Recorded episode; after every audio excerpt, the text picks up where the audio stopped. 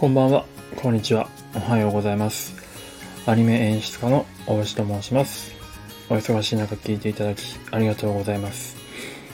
え今日はですね、にせんにじゅうねんのじゅうがつさんじゅういちにちハロウィンの夜に収録しております。えー、皆さんね、どうお過ごしだったでしょうか。ハロウィン、まあ、僕は普通に先ほどまでサウナに行って整ってまいりました。はい。でもこの配信はですね、何やったかっていうと、まあ、毎朝やってる、えー、お牛の朝活、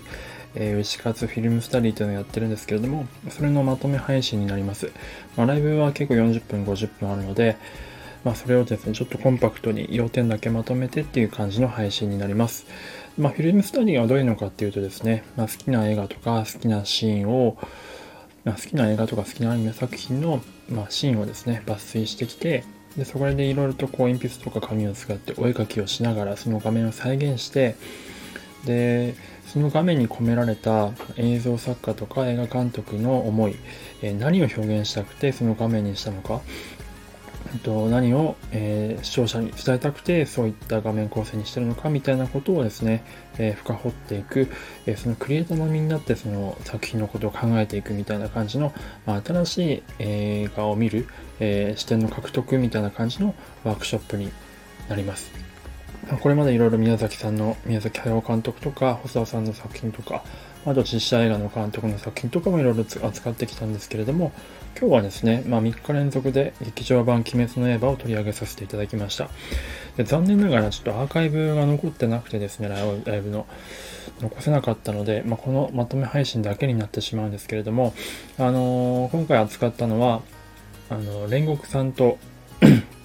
煉獄さんの戦闘シーンですね。劇場版鬼滅の刃の煉獄さんの戦闘シーンです。で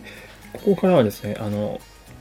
全く何も知らずに劇場を思いあの映画版を見たいという方は聞かない方がいいと思うので、えー、ここで一旦停止していただければと思います。はい、えー、でですね、えーと、ここからはネタバレありネタバレといっても最新版の予告で公開されていることなので、まあ、大したことではないんですけれども、まあ、煉獄さんと赤座の、まあ、切り合いのシーンの戦闘シーンですねをピックアップしています。それをちょっとフィルムスタディしました。でご興味ある方はですね、僕の概要欄の方にあのどのシーンを抜き出したかっていう画像のですね、えー、と Google フォトのリンクがあるので、そこに行けばですね僕が何の画像を見て話してるのかが分かるので、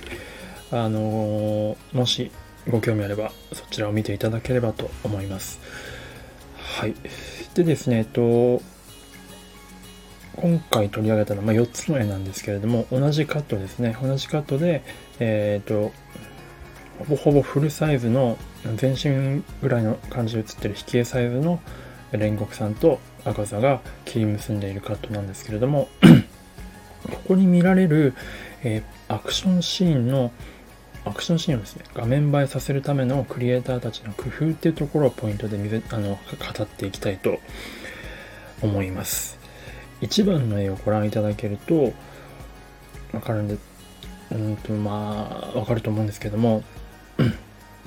赤座と煉獄さんの間に木があるの分かりますかね。これがこのカットの最大のポイントかなっていう風な話をしようと思います。えなんでこの木がポイントかっていうとですね、えここはこのシーンはですね、まあ、約にびょうぐらいのカットなんですがまあ、煉獄さんと赤座がですね、まあ、いろいろと切り結んでいろいろ激しく立ち回ってるシーンなんですね。奥に行ったり手前に行ったりみたいな感じで奥行きのある格闘シーン、まあ、いわゆるけれんみのあるメリハリのあるシーンなんですけれども、この木がないとあの煉獄さんが手前から奥に行った感じとかがすごく弱くなってしまうんですよ。なんでかっていうとここは結構広い空間になっているので、あの戦いやすいように。でもこの木がないと煉獄さんが奥か手前から奥に行った感じがすごく弱くなるんですよね。木があることによって最初木の手前にいるんですけど、その木を回り込んで一瞬煉獄さんが木の奥に隠れて見えなくなることによって、あ奥に行ったんだなっていうその縦の構図ですね、奥行きの構図が視聴者に無意識に植え付けられるのでメリハリができる、えっとまあ、以前近景中景えー、遠景っていう話をしましたけども、遠景中景のアクションが見られるというような、あ、遠景じゃないか、中景近景かのアクションに、えー、切り替わるというような感じのうんとテンポがで生まれるっていう感じですね。でかつそこの人一立ち目で切り結んだ時に赤座の腕を切ってるんですね。あの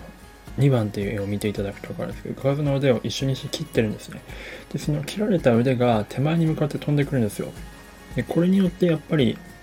さらにその手がですね、木を越えてくることによってさらに手前にあった木よりももっと赤座の手が勢いよく飛んでくることによって、えー、っと煉獄さんのこの人たちにですね、うんと威力がすごく伝わるというようなことにもなってますし、えー、っとまあ絵の変化のコントラストにもつながっていると、こういうようなことですね。えっとこういう細かい、えー、作業を積み重ねていくことによって今回の映画劇場版の、えー、鬼滅の刃がとってもかっこいい戦闘シーンだったっていうようなことが、まあ、皆さんの感想の中で印象として持たれる要因になっているというような感じですね。本当に一つ一つ一つあの細かく気遣っていると思います。僕が言ったのは本当に一部で、もっともっといろんな細部にこだわりがあると思うんですけれども、まあ、こういったことをですね考えながら、えー、クリエイターさん、アニメーターさん、演出さん、そして各スタッフは、えーと、各カットに命をかけて作っているというようなことをですね、あのもしご興味あれば、えーと、ちょっとでも頭の片隅に置きながら、えー、映画を見ていただけると、もしくは他のアニメを見ていただけると、より良いアニメを、うんと、見る視点を別の見方かな、よりまた新しい見方というか、より楽しめるんじゃないかなと思いますので、えー、ぜひぜひちょっと気にしていただけると嬉しいなと思います。はい、えー、では最後まで聞いていただいてありがとうございました。まあ、ちょっとわからないこととか、こんな作品、こんなシーンの取り上げてピックアップして、えー、解説してほしいというのがあれば、レターとかでリクエストいただければと思います。はい、ではでは最後まで聞いていただいてありがとうございました。それでは。